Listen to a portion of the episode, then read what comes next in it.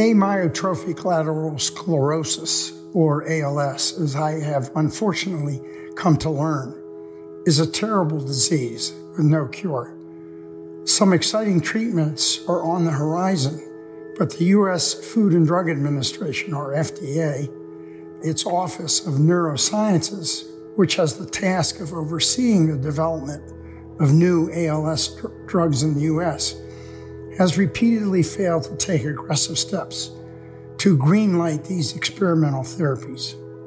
I and others like me desperately need the FDA's Neurosciences Office to be more aggressive in approving experimental drugs. This might sound like wishful thinking, or it might sound like the naivete on the part of someone who does not understand the rigors of the drug approval process. But I know from my work as a childhood cancer specialist for the last 45 years that the agency is capable of doing better.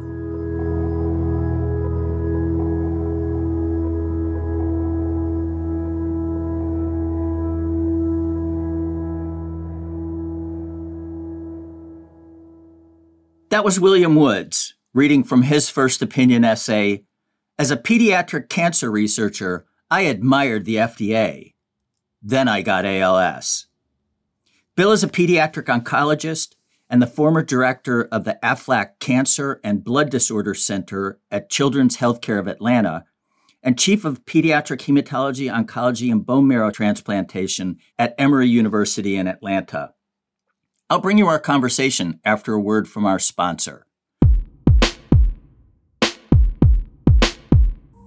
Hi, I'm Angus McCauley, COO of STAT, here to discuss how medicine shortages represent an urgent public health crisis. But it's a crisis that we can fix. I'm joined by Eric Edwards, President and CEO of Phlow, to discuss how the company is reimagining essential medicine production in the U.S. Thanks, Angus. When Americans visit their doctor or go to a hospital, they expect that the medicines they have to rely on each and every day will be available. Unfortunately, some of our country's most vital medications have experienced shortages that have persisted for years due to a poorly designed global supply chain. Our nation's over reliance on foreign sources for many of our essential medicines has left the United States vulnerable and resulted in overworked and understaffed health systems. To overcome this challenge, Phlow is reshoring the production of essential medicines using the power of advanced manufacturing processes right here at home. For more information on this issue, visit www.phlow-usa.com. That's www.phlow-usa.com. Welcome to the First Opinion Podcast. We are back from a summer break and raring to go for another season. I'm Pat Skerrett, editor of First Opinion, Stat's platform for articles written by biotech insiders, healthcare workers, researchers, and others with interesting or illuminating or provocative perspectives to share about the life sciences writ large. Bill, thank you for taking the time to join us to launch the next season of the First Opinion podcast. I'm honored to be here with you, Pat. You know, I really appreciate you sharing your story about being diagnosed with ALS. And I'm sorry it's one you need to be telling from a personal perspective. Thank you. What was your first inkling that something was amiss with your health? Yeah, in retrospect, um, I realized um, um, as a very active um, athlete, if you will, uh, running, swimming, uh, biking, that um, I was losing coordination hmm. um, as well as some strength. Um, so some difficult hills when I was on a bike became hard uh, to climb, and I found myself one day, um, and this is about um, almost a year before I was diagnosed. I was turning a corner on a street that I knew well, and all of a sudden, I didn't have the coordination to keep in the middle of the road, and I ran into a pole. Wow. So little things. Um, I can know um, years ago, I figured I couldn't use chopsticks anymore. I didn't have the hand coordination, and I chalked it all up to old age. But now I believe in retrospect, it was probably the beginning of the ALS. So some some conditions take a long time to diagnose. Was that the case for you, or was it quick and cut and dried? Well, um, I am fortunate. I have a son who is an adult doctor. I'm still in uh, training um, to become an oncologist, but he suspected that something was wrong because my clumsiness um, all the time just raised a red flag for him. And he told my wife something's wrong with dad. And he, he didn't say this to me, but he suspected ALS. And um, after I took a very nasty fall, um, actually visiting him in Boston, and I tore two ligaments in my thumb, he insisted that I see a neurologist. Um, and after that, I saw a general neurologist, and she um, actually quite quickly referred me to the neuromuscular people. How old were you when this was happening? I was 72, which is old for ALS. It it usually comes on earlier. It does. I think um, um, it, more like um, the mid to upper 50s, uh, but it's got a very wide range. And I have now met um, um a lot of other folks with ALS um, who have become friends. And uh, one of those is also a pediatric oncologist um, that a good friend of mine knew about who practiced at uh, Children's National in Washington and he's 40, 41 when he was diagnosed with two little kids. Wow. I feel very fortunate. It's very interesting, and I don't know how much of this is actually what happens physically or whether it's mental, but I notice a drop in something. Um, uh, an example. Um, four or five months ago, my wife and I would walk a mile and a half to two miles every day. Today, it's a struggle to walk um, a half a mile. That seemed to happen very suddenly.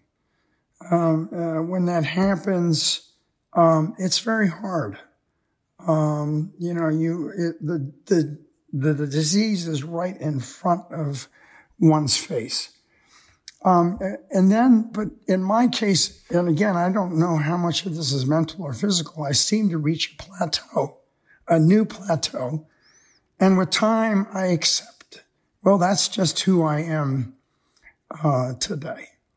Um, and, um, you know, three or four months later, I'll have another drop. Um, and it'll be tough for a little bit, and then I will acclimate. Um, my disease came on very slowly, and since the diagnosis has progressed slowly, um, but some people, um, it becomes devastating very rapidly.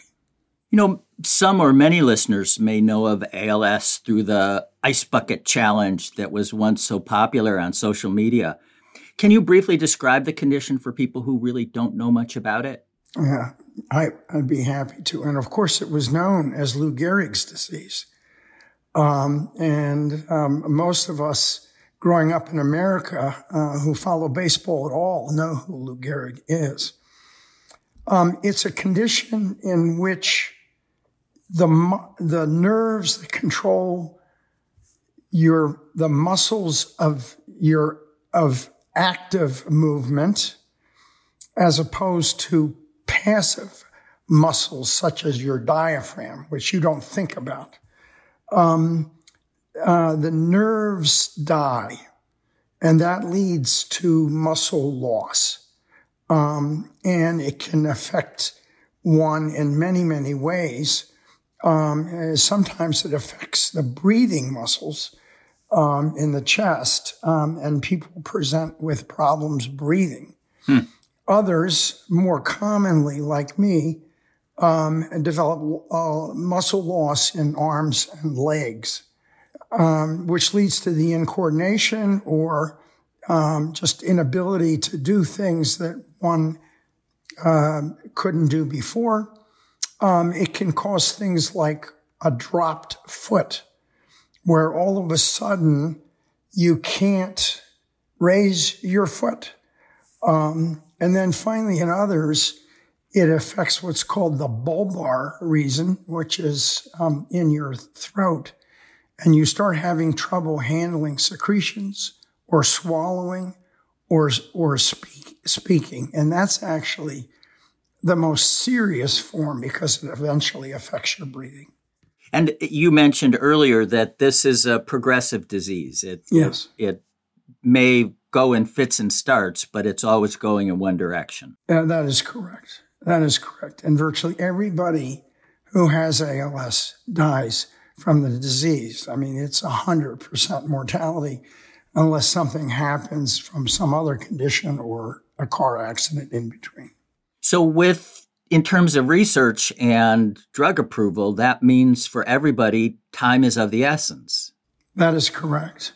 Um, and unfortunately, probably until the ice bucket challenge, um, um, there ha- had been, through my eyes as an oncologist, a minimum amount of research being done to develop new drugs.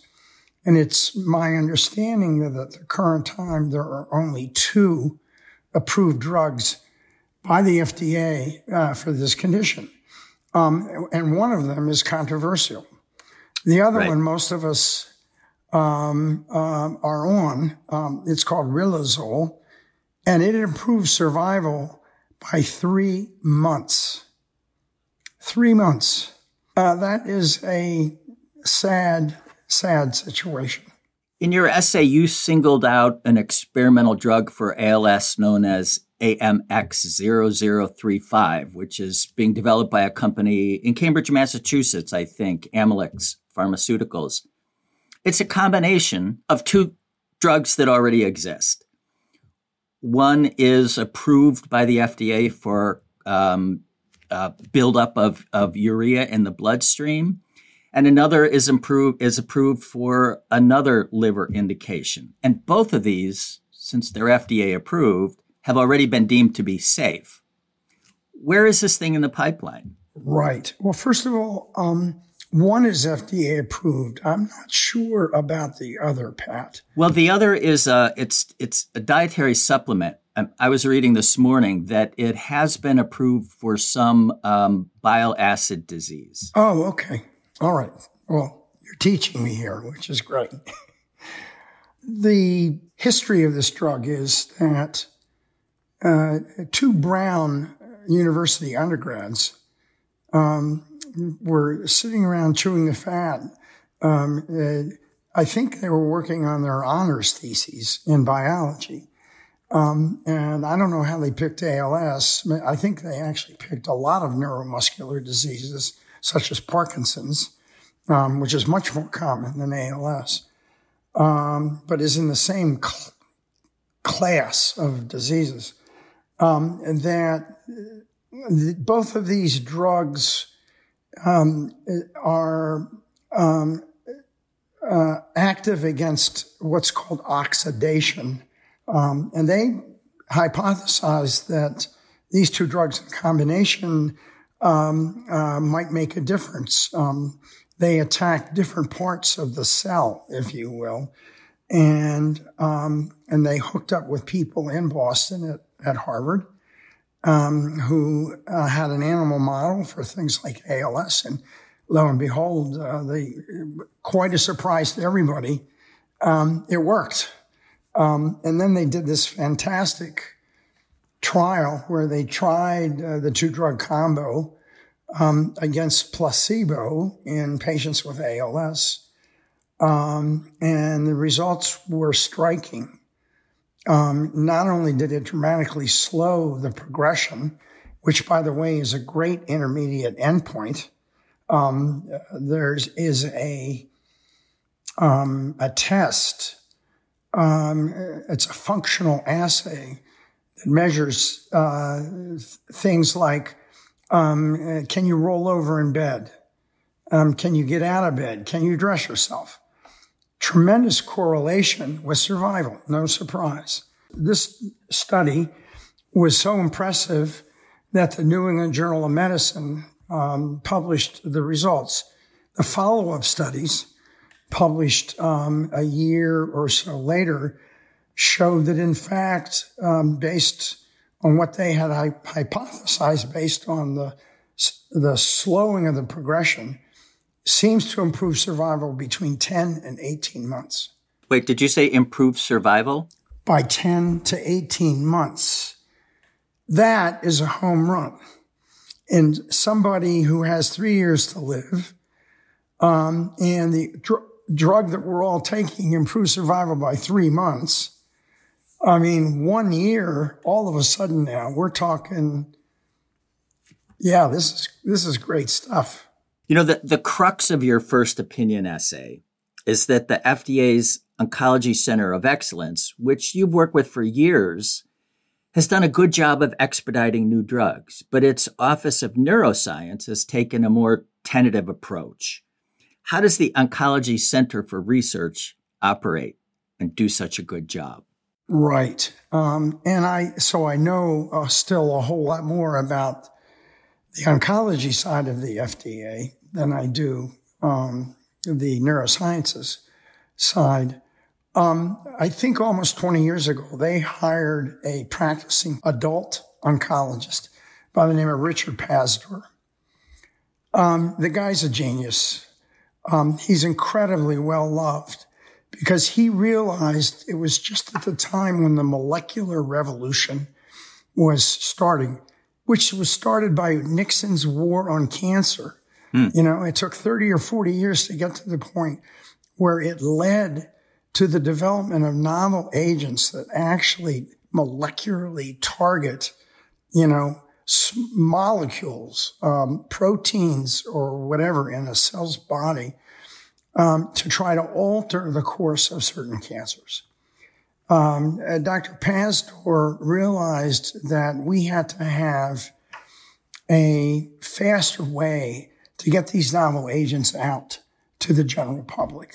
And um, I don't really know the history of it, uh, but somewhere along the line, the FDA developed a process called accelerated approval.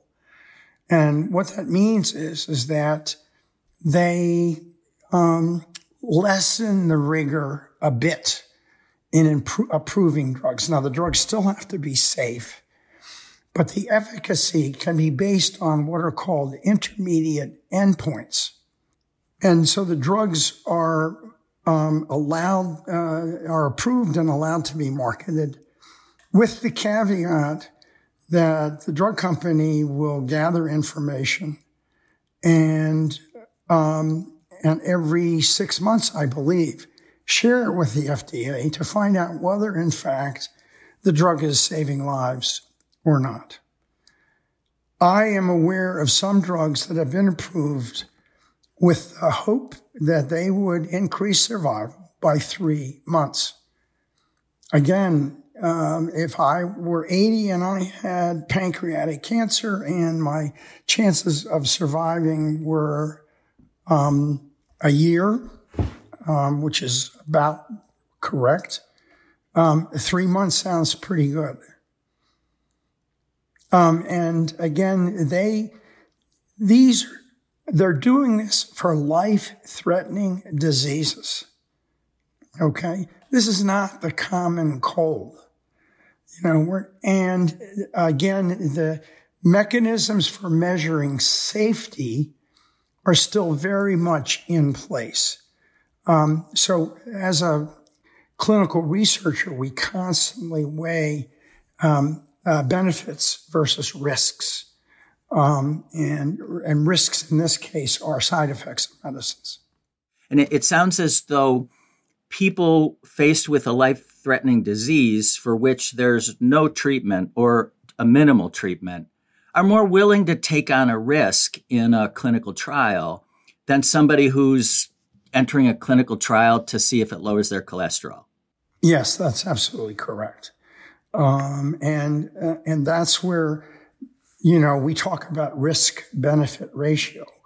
Um, that's where, you know, um, if the benefits are huge, i.e., save lives, um, it's um, easier to take risks.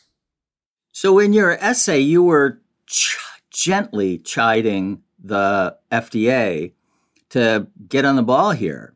Have you heard anything uh, from anybody at the FDA since we published the essay a few weeks ago? No, not directly uh, from the FDA. Well, I, with one exception, I have a dear friend who is a pediatric oncologist um, who works in the oncology division, and I have kept him abreast the whole way, and he he really liked it, but nothing from the neurosciences uh, folks. Now, um, they made a decision before I published my essay based on the new data that suggested that survival is improved by this drug, to call a second meeting of an advisory committee, an external advisory committee made up of practicing neurologists who take care of patients with ALS, but are also clinical researchers to re-review the data um, initially in March, I believe, they looked at the data and the advisory committee doesn't make the decision, but they voted six to four against approving it. It's very unusual to have a second meeting of the advisory committee. It's next week. That meeting is going to happen a few hours after this podcast goes live. Oh, no um, So the, the timing is, is really wonderful when you were writing this, you mentioned that you were hoping to testify at that meeting. Is that going to happen? Yes, it is. Oh, very um, cool. Yeah, I was uh, fortunate enough to raise my hand early enough. Um, and I wrote a couple sentences because I believe that my perspective is a bit unique.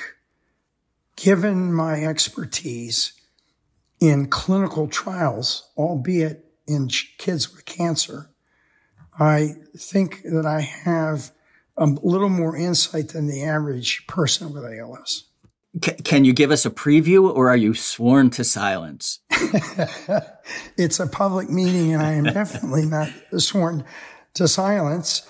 Um, by the way, they uh, say you can submit um, um, uh, written a testimony beforehand, and the only thing I submitted um, was the article that you published in Stat. Oh, cool!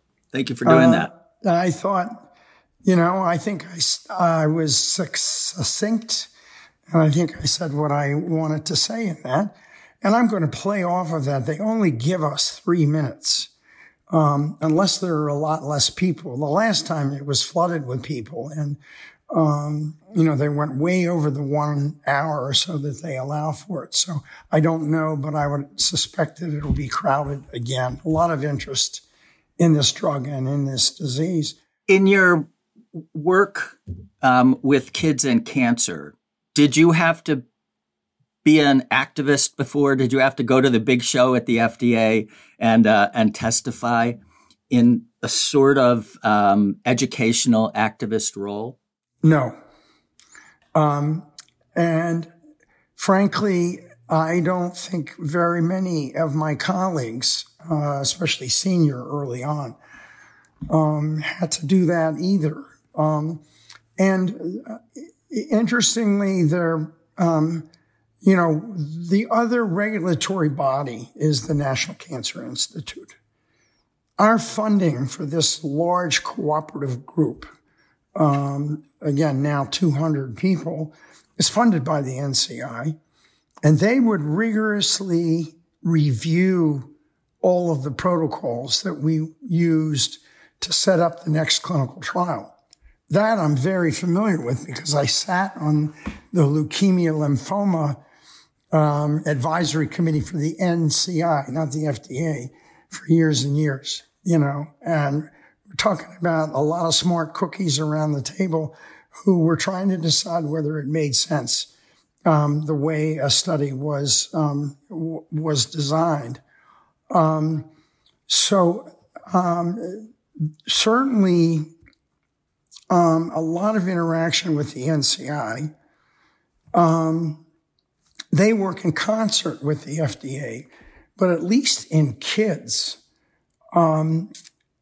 my impression is is that the FDA would cede uh, to the NCI, um, who really had the expertise in childhood cancer.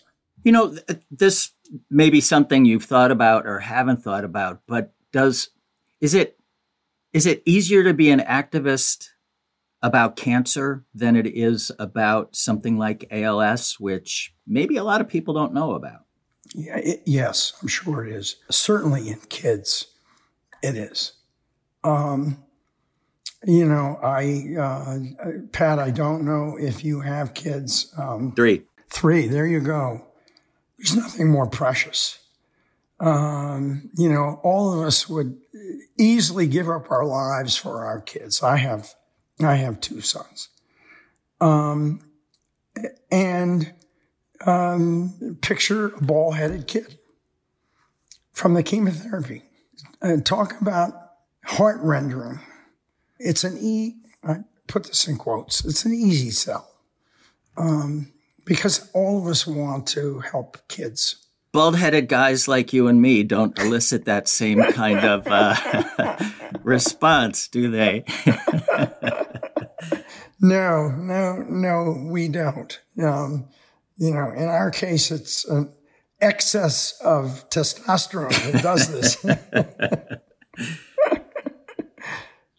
well, you you wrote in your essay that you quote dove into the literature to see what treatments were on the horizon.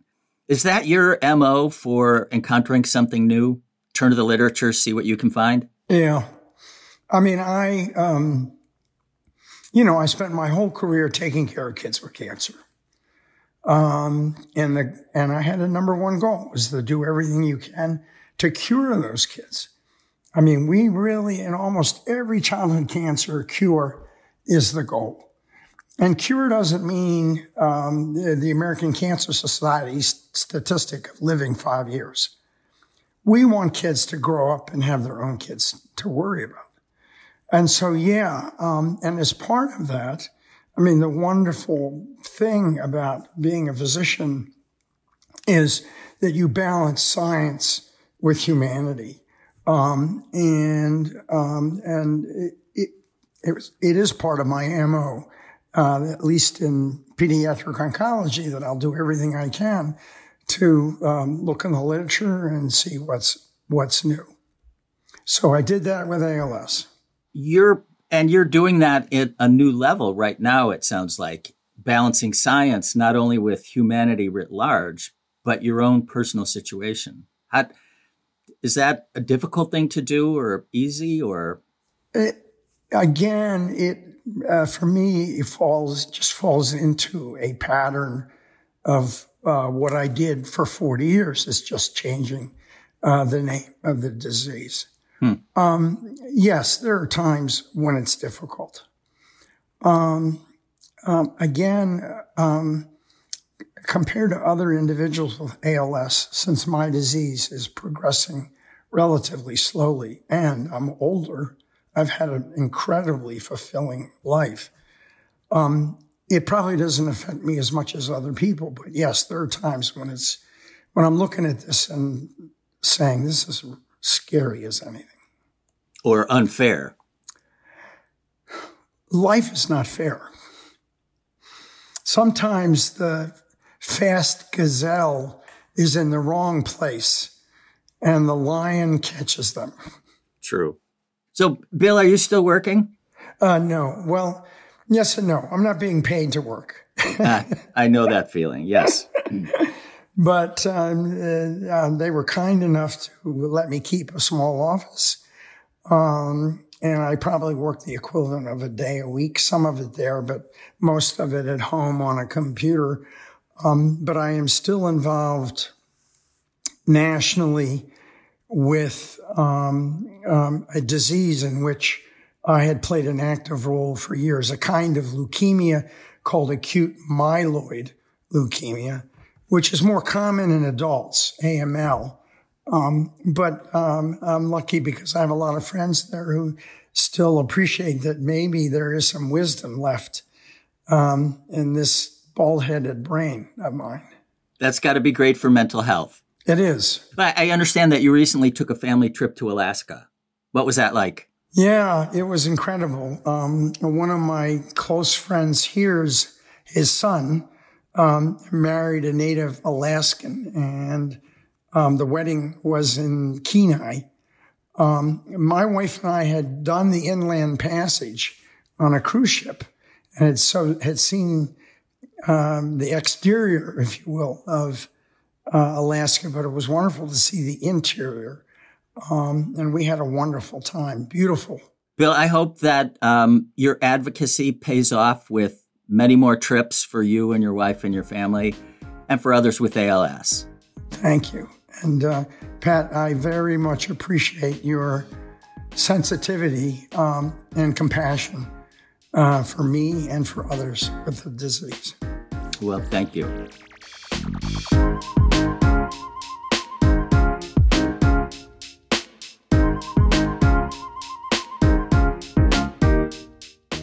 I am so happy to be back with another season of the First Opinion podcast. Thank you for listening. The podcast is produced by Theresa Gaffney.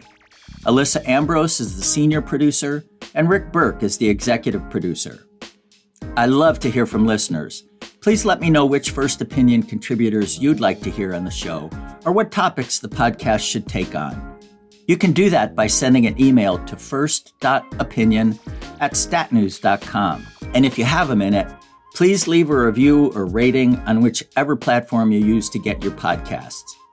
That's it for now. Be well as we continue to navigate the realities of COVID and the whitewater ahead.